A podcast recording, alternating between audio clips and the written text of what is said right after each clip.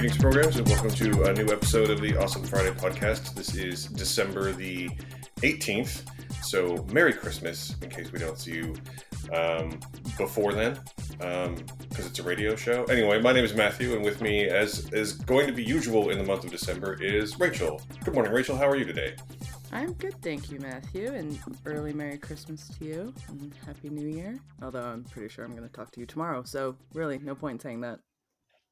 Yeah, that's true. Uh, I think we're going to talk twice before Christmas, so.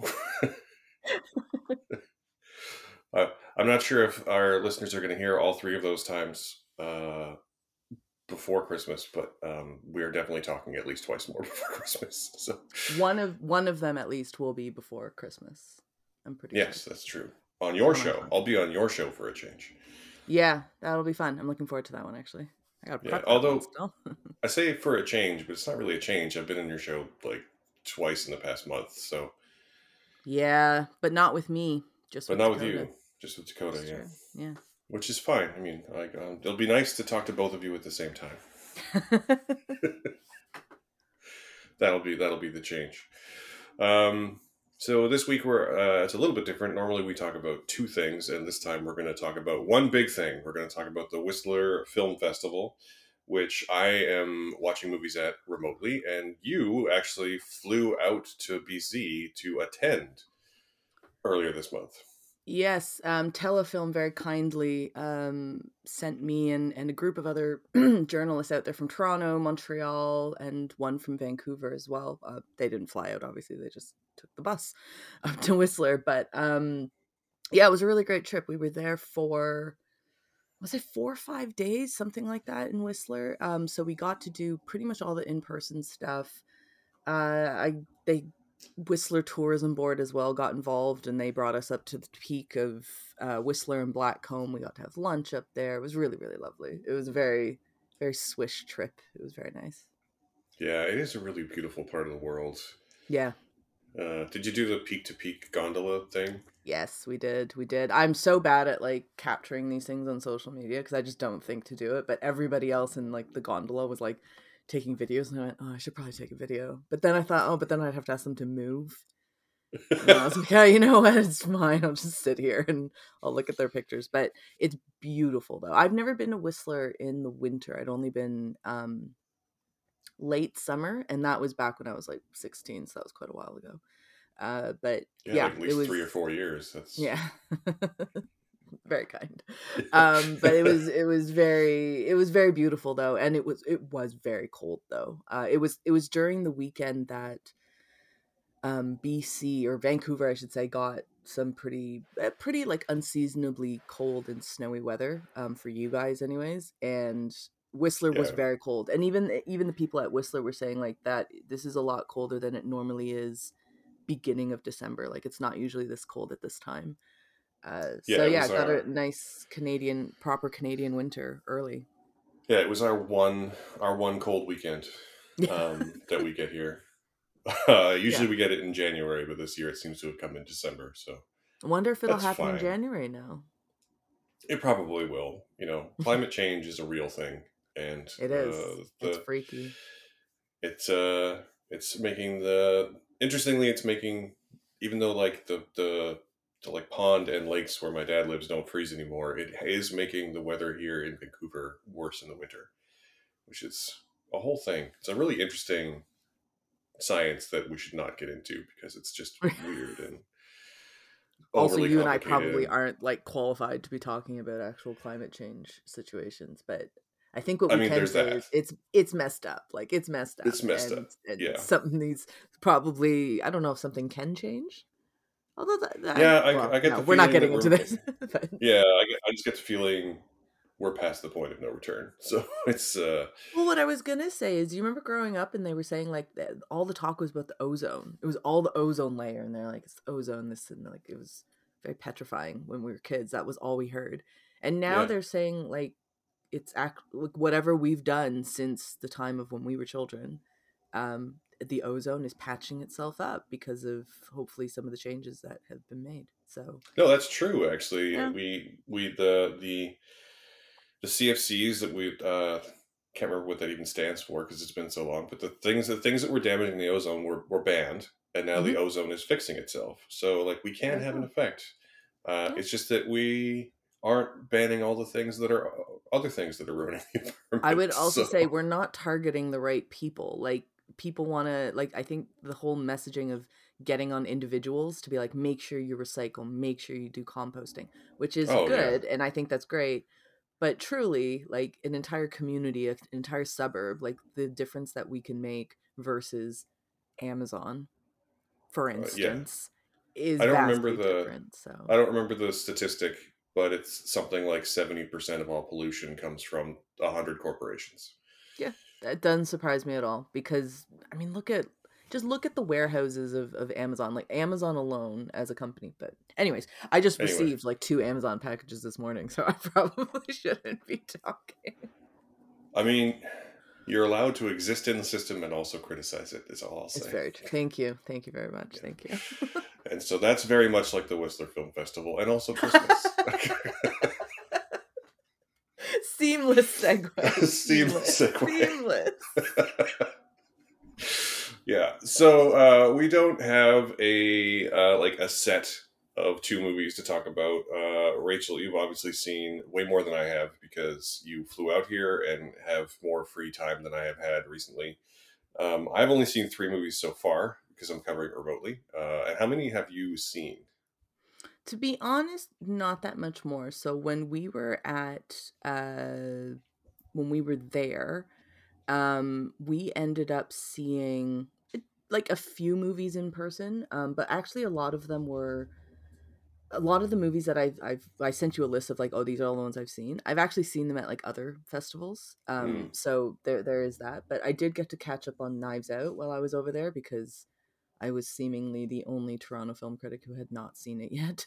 So I, I had to go watch it in theater in Whistler. I watched White Noise um, while we were there. Did not really like that. And then a bunch of Canadian movies. Um, so there was, we're going to talk about them, but like there's Diaspora, uh, Alice Darling, which is technically Canadian, uh, Niagara, which I really enjoyed, Sanctuary, which is not a Canadian. That was at TIFF. That's like another one that was not necessarily a um, Canadian or Whistler film fest- film hmm for the festival, but it was one that they picked up on the bigger one. So that that was great though. So it was nice to be able to catch up on some of the other ones. And they have um like I didn't even know that they had movie theaters in Whistler to be honest. Like it just didn't occur to me that there would be one.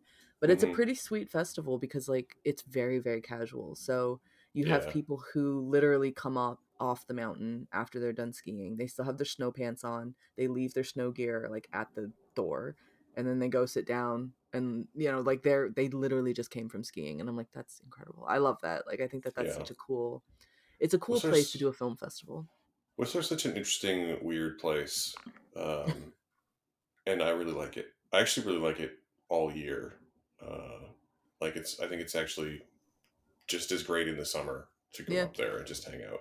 A from what from what i remember yeah i mean uh, again it was a long time ago but like it was it is very i mean that it, you you live in a very beautiful province though like as much as i i like to shit on bc a lot like bc is a very very beautiful province and um you guys have a nice nice diversity of landscapes which ontario does not have so Yeah, I was talking to someone else from Ontario just the other day about how they moved here for the skiing Mm. because you know, and I was like, well, you know, there's there's a ski resort technically where my sister lives in Nah. in Colling in Collingwood, and Collingwood. and then we were both like, but it's it's more like a hill. It's like a It hill. is. It's, it's When a you've actually- when you've actually gone to like even Tremblant over in in Montreal, like when you've when you've actually gone to other places, or I should say Quebec, it's on uh, Montreal, but um like when you've actually gone to other proper ski places, you're just like, oh yeah, Blue Mountain's not really can't really call it a mountain.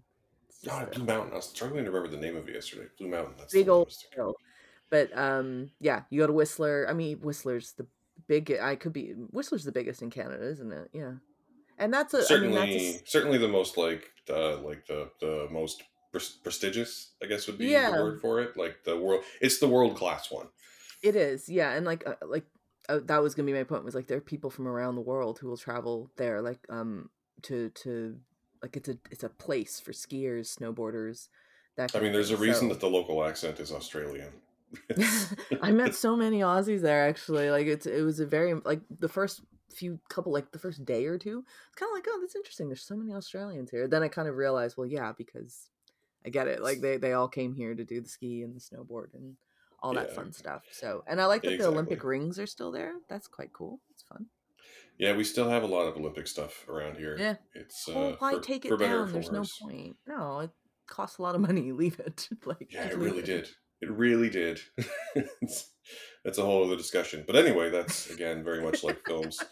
Um, so I think I've seen. I said I've seen three, but I guess if you count things I've seen elsewhere, like I think Mm-hmm. technically, uh, Guillermo del Toro's uh, Pinocchio, Pinocchio, Yep. Pinocchio played as part of this festival too. So I've seen more than just three. Yeah. But uh, I think we're going to focus on a couple of Canadian films because that's the one thing I. This is my third time with access to Whistler Film Festival, and the thing that I've come to appreciate it most is that it ends up being the festival where I see the most Canadian stuff.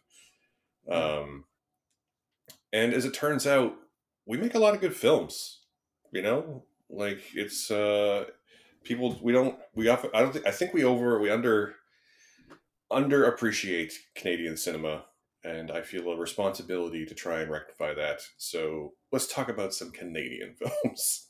Canadian films Uh, and a lot of like BC films too. Like there were actually a lot of BC filmmakers um, at the festival, uh, Yeah. which was cool.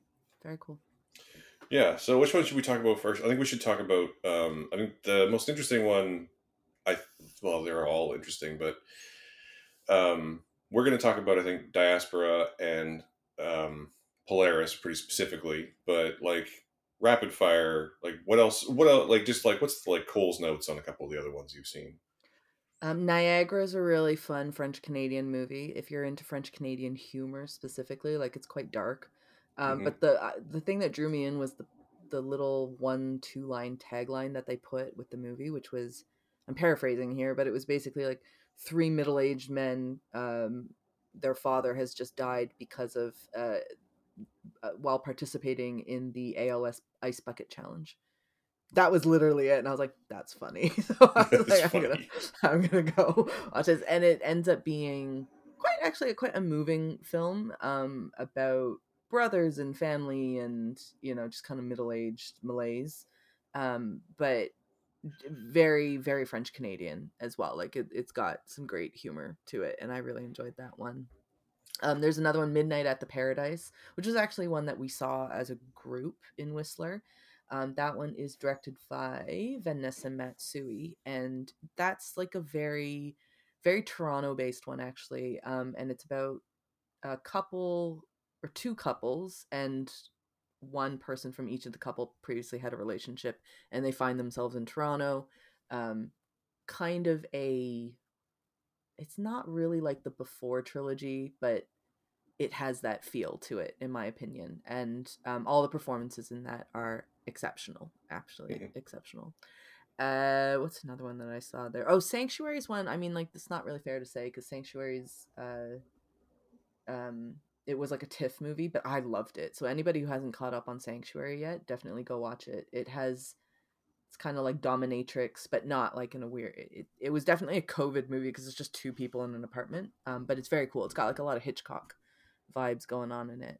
And Sanctuary. I don't have it in front of me, but Sanctuary is the one with um, Margaret Qualley, I think. Y- yes. Yeah that's Yeah, correct, yeah um it's cool like it's the colors in it are really amazing like i was really really captivated by that movie actually um and the last one was boy city which um are we going to talk about boy city no Yeah, let's talk about it a little bit. I think because I definitely stayed up way too late watching it last night, um, and it is. Um, I I don't know if I can go so far as to say that it is a good movie, but it Yeah. sure is dumb.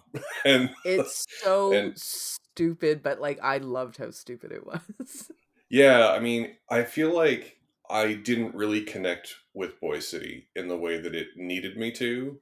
But I feel like if you connect with it, you're going to connect with it pretty hard. Like it's it's a very realized- specific brand of stupid. Yes, I realized too, because like I, uh, I mean, I was a big fan of so uh, so Boy City is basically like a send up of boy bands from the '90s and early 2000s, but set in present day.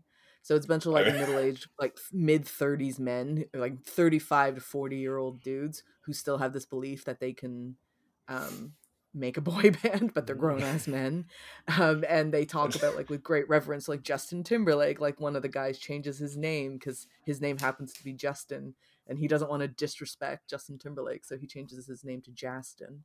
Um, and it's Justin. So with silly. It's so dumb. yeah, it's really, really silly and dumb. But I think because I loved boy bands so much growing up, like it was, it's just the perfect thing for me. And I actually realized when this morning when I asked you how'd you like it, and you're like, eh, I was like, I should have told you to watch Niagara because I actually think you would have really liked Niagara. Um, that that's actually probably one that was more up your street. But um, I think because I had just finished my review writing it, that's probably why I thought about Boy City. I mean, um, maybe. I mean, uh, like I say, I did. I didn't really. I didn't really connect with it the way it needed me to, but there are mm-hmm. a couple of moments in it that are legitimately laugh out loud funny.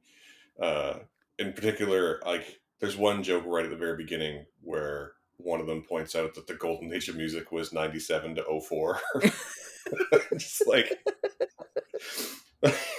and like yeah like i grew up in canada around that time and boy bands were certainly like a thing here and i think a thing here in a way that they ne- weren't necessarily in other places in the world too like i think it is a very canadian specific thing like yeah um that's actually like i'm sure you've seen this is the end yeah, uh, yeah, which which ends with a Backstreet Boys yes. number.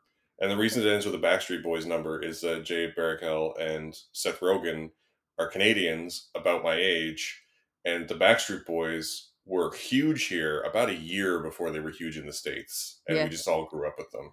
So like, it's definitely a Canadian thing. Like, boy bands are a weirdly Canadian late '90s yeah. thing.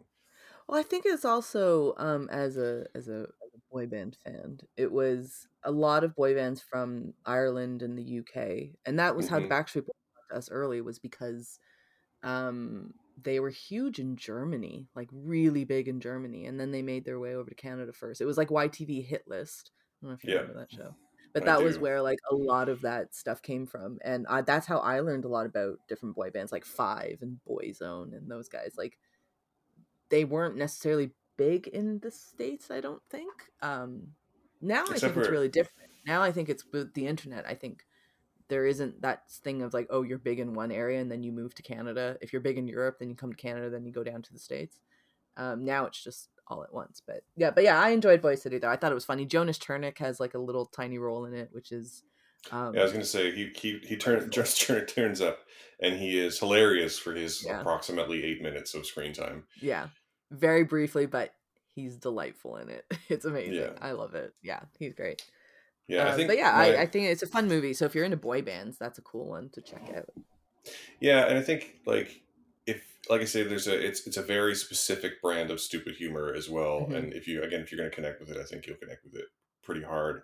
Some uh, a bunch of it really didn't land for me, but the stuff that did like the the jokes that do land, I thought were really funny. So yeah, it's uh, it's always tough with comedy. That, I think uh, you got to be in a good headspace for that one too. Like you got to be ready to be like, I'm gonna watch something really stupid. Um, but I do apologize because I should have told you Niagara because I actually think you'd really like Niagara. Still watch it. It's a great. It, it's actually quite funny. I enjoyed that. One. Well, the nice thing about Whistler Film Festival is that even though the in-person portion is over, the online portion lasts until I think January second. So like yeah. a less time. Yeah. Yeah. Yeah. Um, so I mean, let's talk about talk about we already talked about Niagara. We don't talk about that again. Uh, let's move on to, um, I guess, Diaspora, which I think is mm-hmm. one of the most interesting films I've seen in a long time. Um, yeah. It's the story of a young woman who moves to Winnipeg from the Ukraine. And she based like there's not really that much of a story. That's pretty much the entire setup. Uh, she moves into a really rundown apartment um, and just starts existing in the north end of Winnipeg in the diaspora that exists there. And what what's a really interesting choice about it is that she doesn't really speak English, so we get subtitles for her, but no one else in the movie really speaks English either, and they're all speaking different languages, and we don't get any subtitles for any of them. Yeah. Uh, and I just thought it was super interesting. I will also say this movie is way too long. Yeah. But but super interesting and really really well performed by the lead actress as well. Uh, I don't know. What did you What did you think? exact same thing. I I so I caught up with this in Montreal actually um earlier this winter or fall, I guess in the fall. Mhm. Um I loved it cuz I like the idea of so actually funny story was when I was supposed to go to a film festival in Montreal. Um I was supposed to be on a jury there, but then I ended up getting covid so I couldn't go. Mm. Um but the I was looking at the printout because they um sent me a bunch of links so I could watch it at home instead. And for that movie in particular, um, they listed the subtitles and they just kind of and they and it was kind of a glitch in the system, I think, because they said like Afrikaans, and I was like, that's weird. Like, why is there Afrikaans? And they didn't list English and French, and other every other movie basically had subtitles listed in English and French. So I emailed the PR people and I was like, hey guys, like, just want to make sure that I got the right copy. Like, maybe maybe I just got the wrong link or something like that and they said no no no like the kind of the point is um you know there there's only only one character gets subtitles which will be in english um for you but everything else you know you don't see subtitles so i went okay that makes sense that's interesting and then that kind of piqued my curiosity about what this movie was going to be and how they were going to do it i completely agree with you about it being far too long um i believe it's over two hours if i'm not mistaken Yeah, it's like two hours and ten, I think. yeah and Um, like it's very very very long. it could have been a real tight 90 minute movie and um because it's like you said there's no real storyline to it like we're just watching a young girl acclimate herself to a new country where she doesn't speak the language she doesn't have to and like there's moments of her thinking that she's found like one of the the kind of the saddest moments to me was when she was so excited to find the uh, orthodox ukrainian church and she was jacked right she got all dressed up to go to church on Sunday, and then she shows up, and um, it's like turned into a Filipino Catholic church, basically. Yeah. And she's just like, okay, like, and I felt terrible for her because that idea of you, you thought you found um, some people after you know a pretty lonely entrance into a new country, only to find that yeah, no, that that's not how that's going to work out for you. Um, so it's really like a slice of life of a new immigrant and because nothing really big happens in it i should say like it just doesn't need to be that long but eh, you know it, it's i still think it's a great movie it's a very interesting film um there's a lot to be talked about and it actually had its premiere in winnipeg just last week actually um Mhm. so yeah it's it's i i think it's a great and it's a bit of a shame i don't think it's made as much noise as I think was expected of it because it is quite topical as well these days. Um, not just because she's from Ukraine, but um, just the idea of the diaspora and, and migrants coming into Canada and what that's like for them. Um, and I think a lot of people might be surprised how diverse Winnipeg is, of all cities to choose in Canada, that this was going to happen. Like Winnipeg was, a, a, to me, a really interesting choice. Yeah. Um, it's it's definitely. I just I just checked too. It's definitely very topical for the day with you know Canada basically needing immigration, but what Mhm. how do we treat the people who arrive here? Um, and yeah, it's it's two hours and twenty one minutes long, not two hours and ten. It's definitely like I don't I don't want to harp on this, but it is way too long. You're right. It could definitely have been uh, a tight ninety, which is interestingly what the next movie we're going to talk about is. The next movie is a perfectly a perfect tight ninety. Yeah. Um, but yeah, it's it's super. You know, as a as a as a English speaking white dude in BC, which is a fairly diverse city, really. Mhm. Like I, I don't, I think, I think this movie is interesting because it really highlights parts of the immigrant experience that I think that we don't ever think about, and I think that's obviously the point. But Mhm. I don't really, you don't really think about how difficult it must be to communicate moving to a whole new place by yourself, where and you end up living in kind of the shitty part of town, and you know you can't really learn the local language because nobody else there speaks it either. Um, and there doesn't really seem to be any systems in place to like help, and Yeah. that that really sucks. And uh, it makes me feel like we should do something about bettering our immigration system and just our social systems in general. But Well, I mean, it's interesting because so my when my parents came to Canada, they went from Hong Kong to Edmonton, um, or Grande Prairie, um, Alberta, I should say more specifically, and that I know for them was obviously a massive culture shock because you know you go from Hong Kong and it was freezing. Like they came in in like September, so it got cold really quickly for them. And but I think one difference with for them was there were a lot of other. So they came over here for post secondary school. Um, and the difference is, is there was a lot of other Hong Kong students who had come over, and so there was a little community of them, many of whom they're still friends with, um, and some who still live in Edmonton. Um, but I think you know, kind of talking about Winnipeg as a city, I think it's really interesting choice because, like you said, like there was nothing really there to help her um, out. Whereas if you went to a Vancouver or a Toronto, um, yeah, or, that's a good point too. There's definitely Montreal, a huge. There's a huge you would find a Ukrainian. community. Yeah, you would find. You would find people. Yeah. Um, and I think like there's an interesting historical bent too, where you know one of the kind of the great things in, in Canadian history that well when I was in school that we learned was about settling the West. Like that was a really big part of of um of Canadian history class in grade eight or whatever. Uh, and they talked about settling the West and how they basically tricked Ukrainians um, specifically about showing them all the farmland that was available in the prairie provinces and and look how much like you're going to be able to make so much money have such a great life for your for your um, family.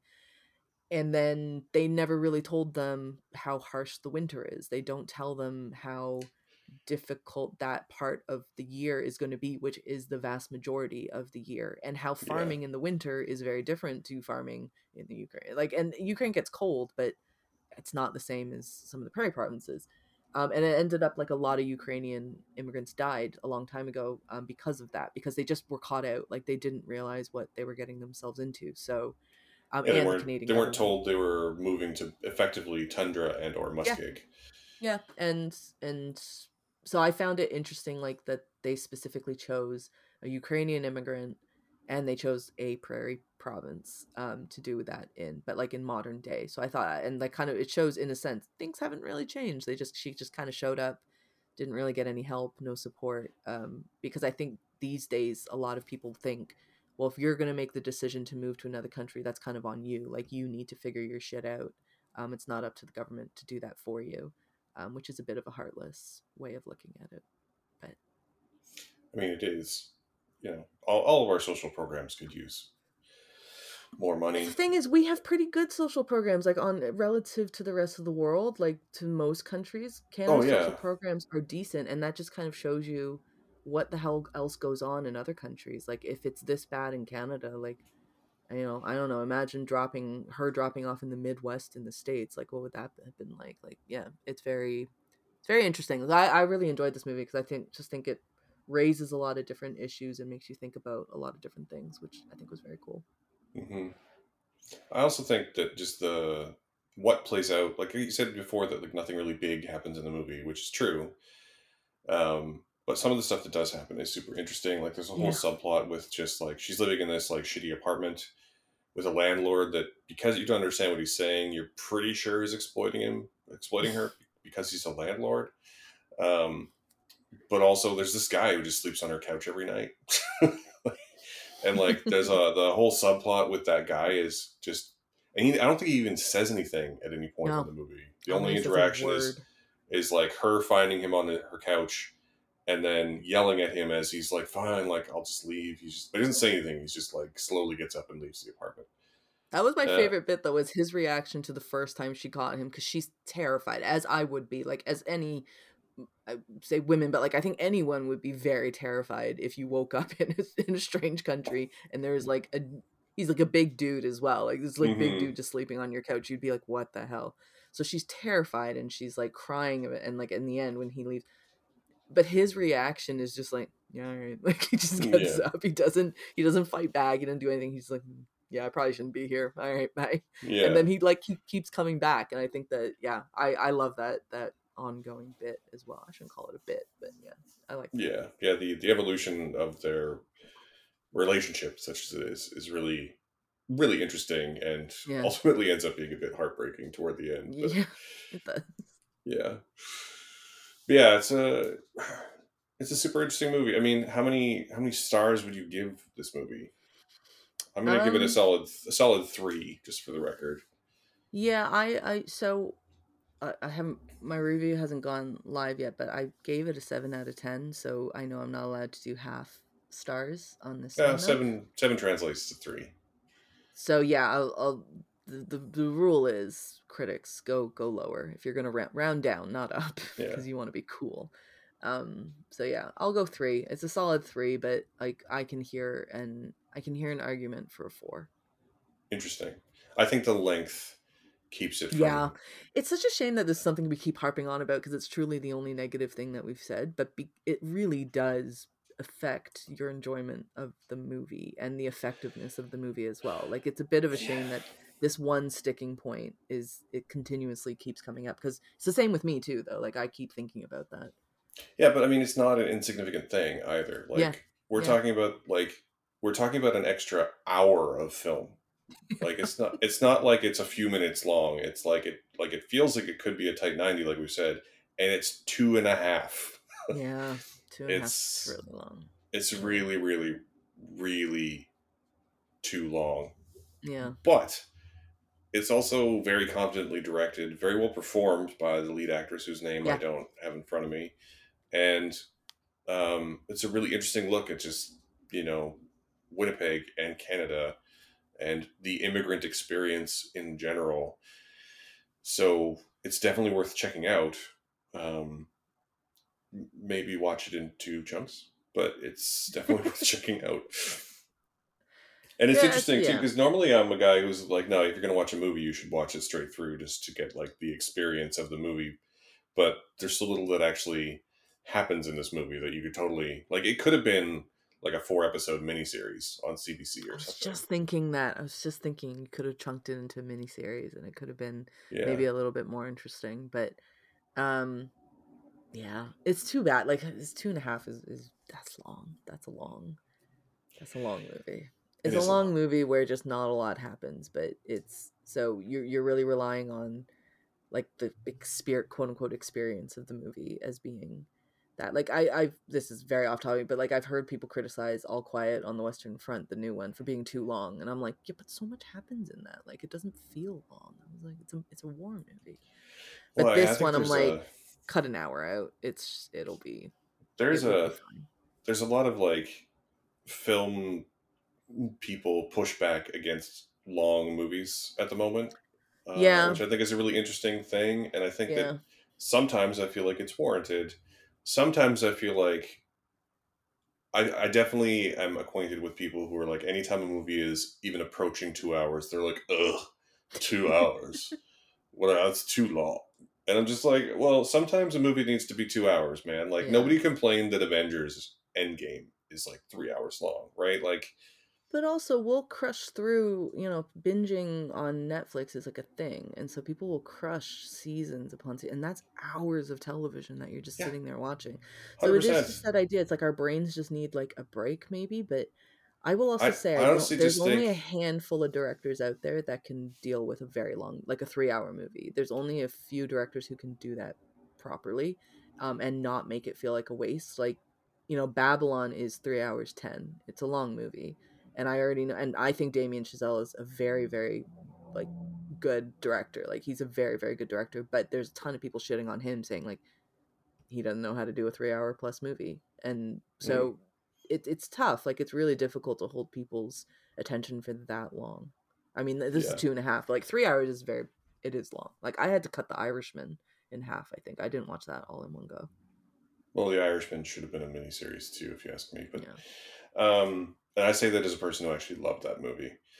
Um, I guess my what I'm trying to say though is that like I think I think it's a mistake to prejudge a movie because it's long. If you've seen a movie and Yeah. you're like that was three hours and ten minutes and it was too long, I think that's totally fair. But if you see like the marketing for a movie and it says this movie's going to be three hours and ten minutes long, and you're like, no, that's a mistake. Like, I guess it's it's like the, the the the imposition of like if you go to the library and you see like a really big book and you're just like, oh, that looks a little bit daunting. Like, I don't want to even like you don't know anything about the book. You just go, that's a big book, and you're just like, it's gonna take me a long time to get through. And I feel like people just kind of have that. Whereas like a, a TV show, you could be like, I'm just gonna sit here for 45 minutes and watch an episode or 50 minutes, whatever, and then um, maybe I carry on, maybe I don't, but I don't need to necessarily carry mm-hmm. on to finish the thing that's on my screen. And it's just a yeah. weird way that we process stuff now. Because movies used to be really long, like back in the day. Like Gone with the Wind is they had intermissions in movies. Yeah. So, uh, different, like, different. Yeah. Lawrence of Arabia now, is like three hours long, and nobody yeah. complains about that. Ben Hur is so long that the Ben Hur is one of my all-time favorite movies, and it's actually one of my dad's all-time favorite movies too. And I grew up watching that movie, and for this, I'm, I'm going to use a word that maybe some of the our younger listeners won't recognize, but that movie came on two VHSs. I still uh, have my double uh, Titanic two two tape two tape Titanic. I still got that. Yeah, yeah, and even like the you know everyone loves the Lord of the Rings bowl. Not everyone, but nine percent of people love the Lord of the Rings. The short versions of those movies are three hours long. like I still have the special edition DVD box sets of those movies, and they are that's the movie. Each movie comes on two DVDs. There There's go. too much movie for a DVD. It's crazy. That is pretty nuts, actually, to think that it can't fit on one DVD. Um, but like yeah. you said, I mean, like the next movie we're gonna talk about, uh, Polaris, that's a tight ninety, and it it's like it fits ninety perfectly, I think. And interestingly, um, has a couple things in common, uh, yeah. other than being Canadian and winter set um, but also features uh, lots of people talking with no subtitles. yeah, and this is a this is a, a, a made up language, like a fictional language. So. Yeah, I'm unclear. I haven't I haven't had a chance to like do any like looking into this, but um, so the story of Polaris. Why don't you give us the rundown on Polaris? I think because you. Sure. So yeah. Polaris is uh, set up in the Arctic and um, I believe they shot in I want to say Northwest Territories. Uh, Yukon. Um, I think it was the Yukon actually. It was in Yukon, one of the yeah. territories of Canada, yeah. um, and uh, it's about a young girl who has been. It's, it's oh so, sorry. I'll start from the beginning. It is a kind of post-apocalyptic ish, like it's set out in the future. Yeah, and there's a young like girl. Twenty one forty four, I think, is the year yeah. the beginning and so there's a little girl named Sumi, I believe is her name, and she is uh, was raised by a polar bear, and um, her and the polar bear get uh, what do you call it? They get detached. like she gets kind of stolen by a group of um, bad guys, kind of mad, yeah, Mad Max like bandits, and yeah. um, then and the movie is basically about her finding her way back to her mother, um, her the polar bear mother uh, mm-hmm. and it's about this little girl. They don't speak English. Um, they yeah, they have it's a fictional language that they created for the film. The little girl, because she's raised by um, who's played by Viva Lee, um, who I adore. I think she's the best. I actually got to interview her, um, and that's going to come up at some point whenever Polaris makes it out to theatrical.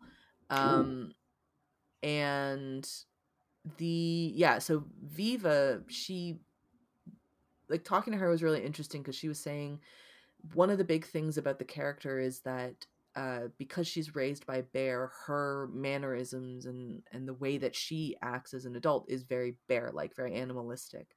Um, and so Viva, as a young actress, she was like eleven or twelve when she made that movie. Um, it, she just really got into this idea of she's like a child bear, basically, and I thought that that was mm-hmm. really like dope. I thought that was really cool um and yeah it's an incredible movie like there's there's some weird bits to it i would say like there's some aspects to it you know there's like a frozen girl kind of like an alien thing maybe i don't know um there's definitely something touching with the spiritual side of nature and um those connections are made but generally like it, it's it's an i think the idea of the movie kind of you're right it, there's a lot to say that it is similar to diaspora the idea of the movie is very very interesting um, the execution, though, I thought of Polaris was was great as well. But it's just there's like a few funky things in it that I remember thinking like, oh, that's that's kind of odd. But um, but it works though. It's an it's a it's a cool movie. It's a really really cool idea of a movie. Yeah, I think that that um, even without knowing that, that she had thought that, I, I thought it was super interesting how well Viva Lee like was very clearly a bear child. Yeah.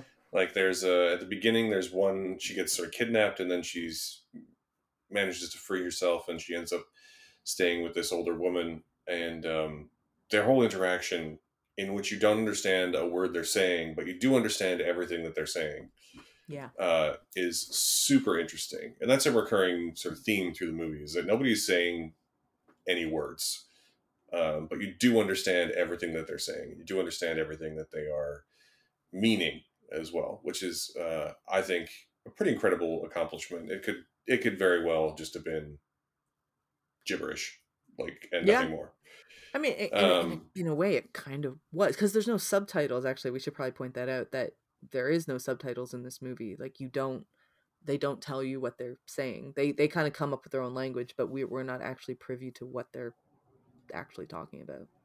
Yeah, but yeah, but but at no point are you ever confused as to Yeah. what anyone Yeah. is intending or meaning. It's amazing, you know. There's that um what's the old saying that like 70% of communication is how you look and 20% is how you sound and 10% is what you say. Mm. And so this really leans into the idea that like that 90% is actually a thing cuz like I at no point was I ever like confused during this movie. Um, there's no point where I was like, "What is this character doing?" Like, because the, everything they're doing is very clearly laid out, um, and there is some weirdness in the movie too. There's like the the, the main character has some connection to like the land and is able to like heal herself and people Right, and yeah, and like. You know, the, one of the first things that happens is at the beginning of the movie, she's missing an eye and she takes an eye from another woman and like sticks it in her face and it works. It's uh, Yeah. super interesting. And we haven't even gotten to the part about how like everyone in this movie is a woman. There's no man in this movie. Yeah, is it's also really interesting. Really, Really, interesting really choice, I thought. Yeah, and especially because the kid in it is is she's young, like she's a child, so it is like some there is like somebody did make a kid, so how did that happen? Um, you know, but she's not like a baby, but like yeah, there's kid, and it's that is fascinating to me. Um, I also want to point out the uh, polar bear. The polar bear's name is Aggie, and this was her last movie that she ever did. So she's worked as like a movie polar bear her whole life Oh, and then this is the her very last movie. Um, she retired after this one, and she lives on a uh, conservation in Manitoba, which has like a bunch of polar bears there. So she's living her best life over there now. I, I Oh. thought that was a very sweet note. I That is very "Oh, that's sweet." Cute. Yeah, and so I was like, that that's lovely. And they so they did use a real polar bear. Um, although Viva wasn't all like she didn't climb on top of the polar bear or anything like that. That's probably Well, not yeah. safe. Um, but, but yeah, but they did they did use a real polar bear. But but yeah, sorry to your point about it's just women. Like I, um, Dakota. Actually, I'll plug this. Dakota and I interviewed the director, uh, Kirsten, uh, Carthew. Carthew, yeah. Carthew is I think that's how you pronounce it. We interviewed her during Fantasia uh, this year, and I don't I like I don't think that there was a real pur- like a specific purpose of saying like we're only going to use women like it was just but it was just kind of an interesting note of and it's never addressed in the film like they don't talk about like oh there's no men like what happened or anything like that again we don't Mhm. really know what they're saying so maybe they did say that but it's not a point it's not like a it's not a, uh plot point in there that that no men are around anymore um but one thing i loved about that was i thought that by putting those little details in when you first get into the world the world feels very complete and very realized because they're not talking about it. it this is just the way life is for them and that's how things go um because i think if you stop to if you have like a tourist in the area which is usually your your audience um then they feel the need to explain everything but they don't do that they just kind of you get into the world and then you just go and i think that that's really cool Yeah, I mean, the only introduction to what's going on is like two lines of text and a title card Yeah. at the beginning. Yeah. Uh, and Yeah. yeah, I think I think you're right. That's uh, you know, there's definitely something to be said for the type of film where a new character shows up and has to learn everything so the audience can learn it. But I think when when well executed, like this movie, you know, you definitely don't need that, and the movie's often better for it. And like we we definitely understand post apocalypses at this point. Yeah. Like it's the only I mean the the the sort of bandit gang's whole aesthetic is very Mad Max, and Very, the, yeah. the the biggest difference here is that it's set after uh, basically it's set during an ice age instead of during an endless summer. Um, and that's a very Canadian and b an interesting choice because we often you know the, it's most po- most post apocalypses in movies are set in wastelands, desert wastelands, and so I do appreciate whenever it's literally anything else. Yeah, I'd agree with that, and I, I love that um she used. So I believe um Kirsten is from the territories as well. Mhm. Uh, I think she grew up in the Northwest Territories, if I'm not mistaken. Um, but the thing I liked about it, or wait, where's Yellowknife? Is that Yukon or Northwest Territories? Northwest Territories. I think Yellowknife's Northwest Territories. Um, but I think Feel what bad that cool- now that you've asked me, I'm like, wait, which one is it? I used to remember because it was like Yellowknife and Yukon, they both have Y and they do not go together. So it was never Y Y. It was always Y and then something else. That's how I remember it. Um, yeah, that's my geography memory coming in from grade school. Um, but I would say so she made another movie. Um, her first movie was called The Sun at Midnight. And she made it in the territories, but during the summertime. So like long very long summer days and and very very kind of lush greenery and i think that that's really cool that we have filmmakers in canada who are using landscape like the territories like northern canada because it it's not i don't know if it's a place that a lot of people think to go to to make a movie but i like that she's done two and they are complete opposite seasons so that you can film and show the beauty of the north of Canada in the summertime and North Canada in the wintertime because they're equally very very beautiful but they are obviously very very different um, terrains to work with. Um, so I thought that was cool. She's a she's a really great director though. I, I liked um, seeing some of her other stuff. Yeah, I definitely need to check out uh, more of like her other film. You know, uh, yeah and she's got it- a cool short film as well it's called Fish Out of Water um, Oh, and I think I might have seen that actually.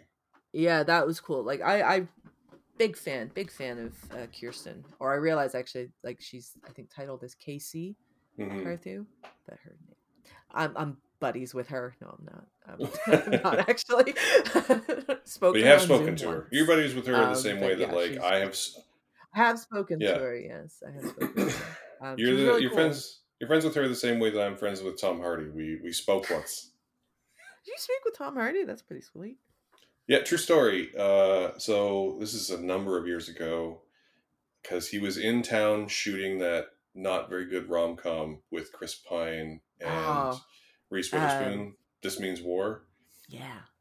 Yeah. So I was with my then partner and and Simon and his wife.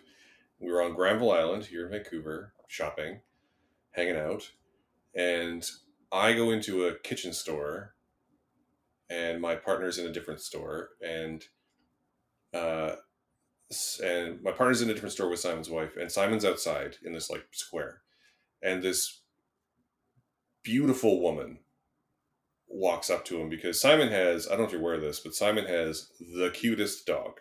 Like I'm Oh. sorry, all the other dogs, but Freud is the cutest dog. Dumb as a post, but the sweetest, cutest dog. And this beautiful woman comes up and starts asking about Freud, about the dog. And so Simon's carrying on this whole conversation, and and this woman's like partner, like Simon doesn't notice at first, comes and sits down on the bench beside them, and then I come out of the store with the things that I'm buying, and I'm like, I look over at Simon, and I see the dog, and I see this woman, and I'm like, that's Tom Hardy. Wow. and so I walk over there, and we just all like, I don't know, I like, I think it took a moment for Simon to like to like realize what was happening, um, because at that point, um, and I feel terrible that I don't remember. I can see her face, but I can't remember her name. Tom Hardy's wife. I, I, Um, the, hmm? I can't remember her name either. I don't know. Is it the Uh, Charlotte her- Riley, that's her- Charlotte. Someone is that who she's is like the same person? Because I Yeah, Charlotte Riley. They've been married for a long time. Um, but so we get over there and like eventually like we just start talking with Tom Hardy. We talk with him for like five or ten minutes. He whole told a whole story about going on the like going and visiting Jonathan Ross and and like just like existing and how he was. at some point I was like, look, man, like I I don't I, I'm just I'm a fan. I'm a fan of yours. And he was like, oh, thanks, you know, whatever. And then we parted ways.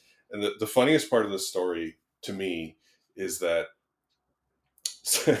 Simon's wife, who is the loveliest person in the world, uh, comes out of the store and she's standing there while we're all talking with Tom Hardy. And he's in the middle of telling a story about being at Jonathan Ross's house. And then when we part ways, and he's a very lovely human being, and so is Charlotte Riley. And then Simon's wife just looks right at us and is like, "How does that guy know Jonathan Ross?" like, because she didn't like put together that it was Hardy. yeah, it was. uh Yeah, it was. It was a fun time. So yeah, now we're I, friends with Tom I would Hardy. say, I would say you are better friends with Tom Hardy then than I am with Kirsten Carthew because you guys actually met in person. I just spoke on the phone with Oh, uh, Kirsten. So there you go. You got one up on me on that. That's cool though. See, that's the joy of living in Vancouver. You get to there are a lot of things that that shoot here. yeah, tons.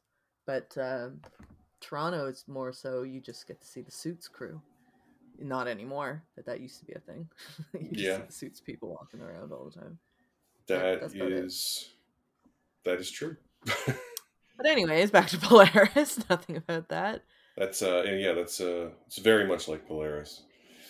um, so I mean, I think that we're pretty strongly recommending this film. I would say it's uh, still, I believe, playing as part of the online festival, and Mhm. it's it's kind of great.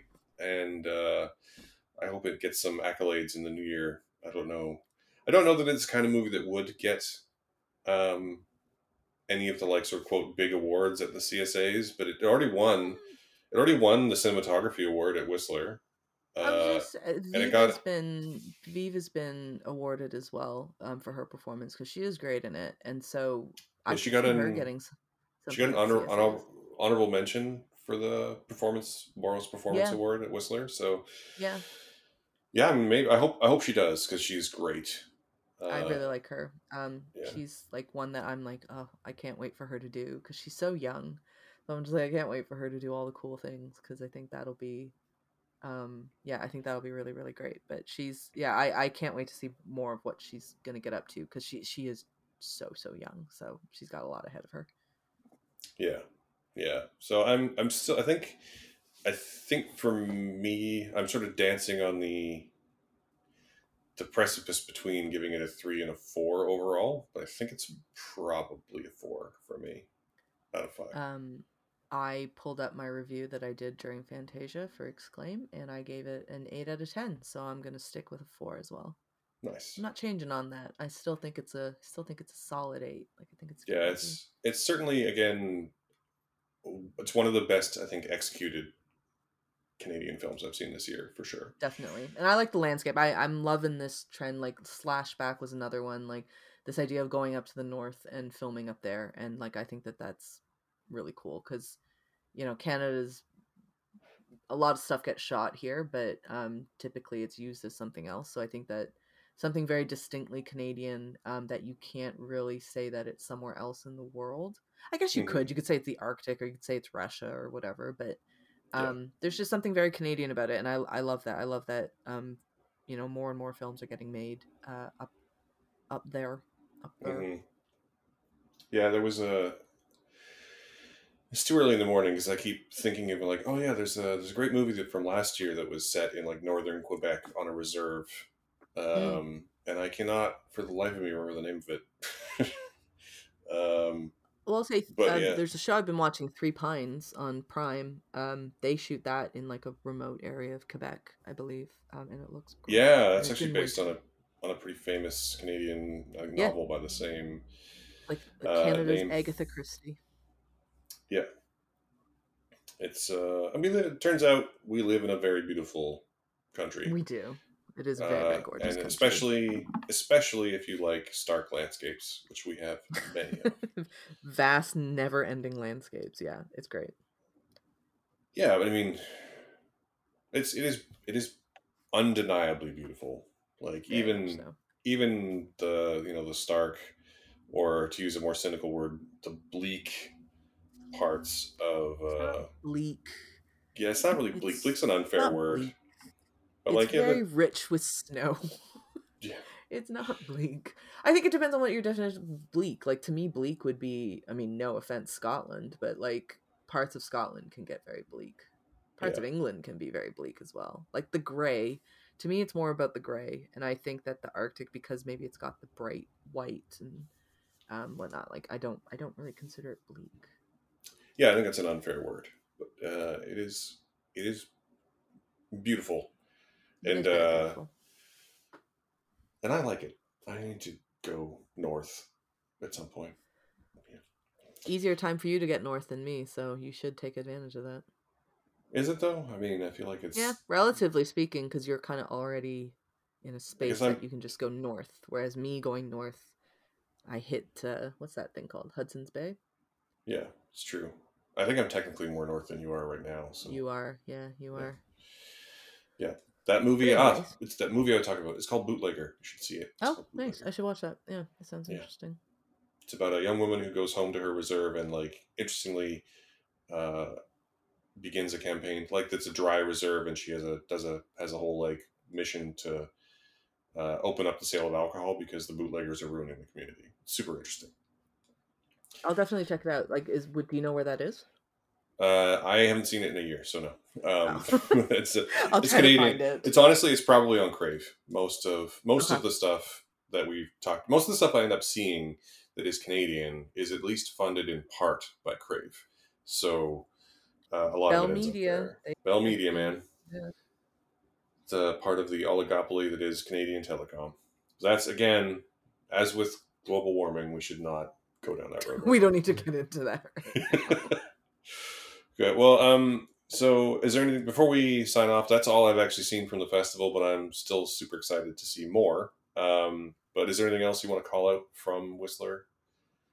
Um, I'll say like the the two that I I mentioned before, so Niagara, um, and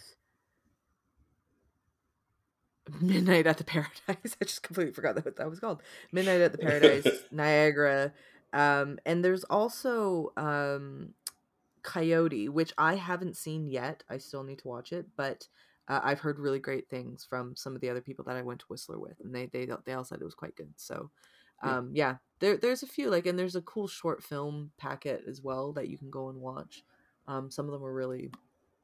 I actually went to one of the short film programs um, that they were showing, and it was great. It was packed, which I found interesting because I think that you have a lot of different filmmakers, so a lot of their friends come in um, Mhm. but it was like busier than some of the other screenings that I went to, which was interesting. Um, but yeah, like there's a lot of cool things over at Whistler, so definitely check it out. Like you said, it's up until January second, um, and I think if you're in Whistler, it's a cool idea. You can like still watch the movie after you've done skiing, but just in your Mhm. hotel, but still fun. Yeah, it's still pretty cool. Yeah. And uh, I'm I'm glad I got to cover it again because it's a it's a great little festival, definitely. and it's you know it's also it ends up being kind of like just the last one on my calendar every year now. It's a nice way to cap off Yeah, the year. it's a nice end of the year. Actually, it's a nice end one to end the year off. Yeah. Well, let's um call it there. Rachel, thank you again for being my co-host for this month. No. Um, I think we have we have at least No one more episode, I believe, if all goes to plan, uh, uh, that we'll be recording for next week. Um, Mhm. But in the meantime, where can the people find you? You can go to rachelkh.com um, and then my social, so Twitter and Instagram are underscore rachelkh. And uh, Oh, Go to- and uh, go- Pod. And ContraZoom Pod.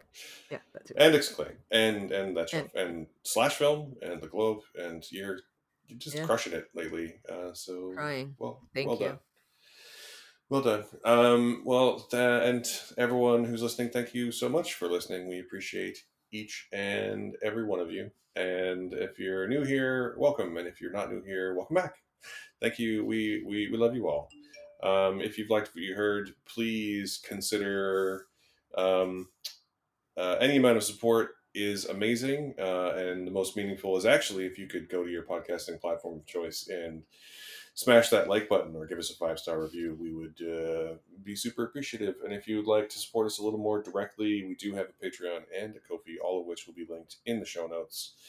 Um, you can also find us at awesomefriday.ca and on Instagram and Twitter at awesomefridayca or me at SmatthewAF on Twitter, as long as Twitter meaningfully exists, at least. Um, we uh, record this here, or I record this here in Vancouver on the unceded lands of the Musqueam and Tsleil-Waututh and Squamish nations. I don't know what nations Rachel land she lives on, so I can't call it out, but we acknowledge. I that. should know this, and I I'm so sorry, but I do not. I, you know what? I'm gonna get that information for the next time we record. I'm gonna do Yes. that for you. Thank you. I think it's important. Um, and yeah, th- uh, that's that's it for the show this week. So thank you so much for listening and for joining us on this awesome Friday.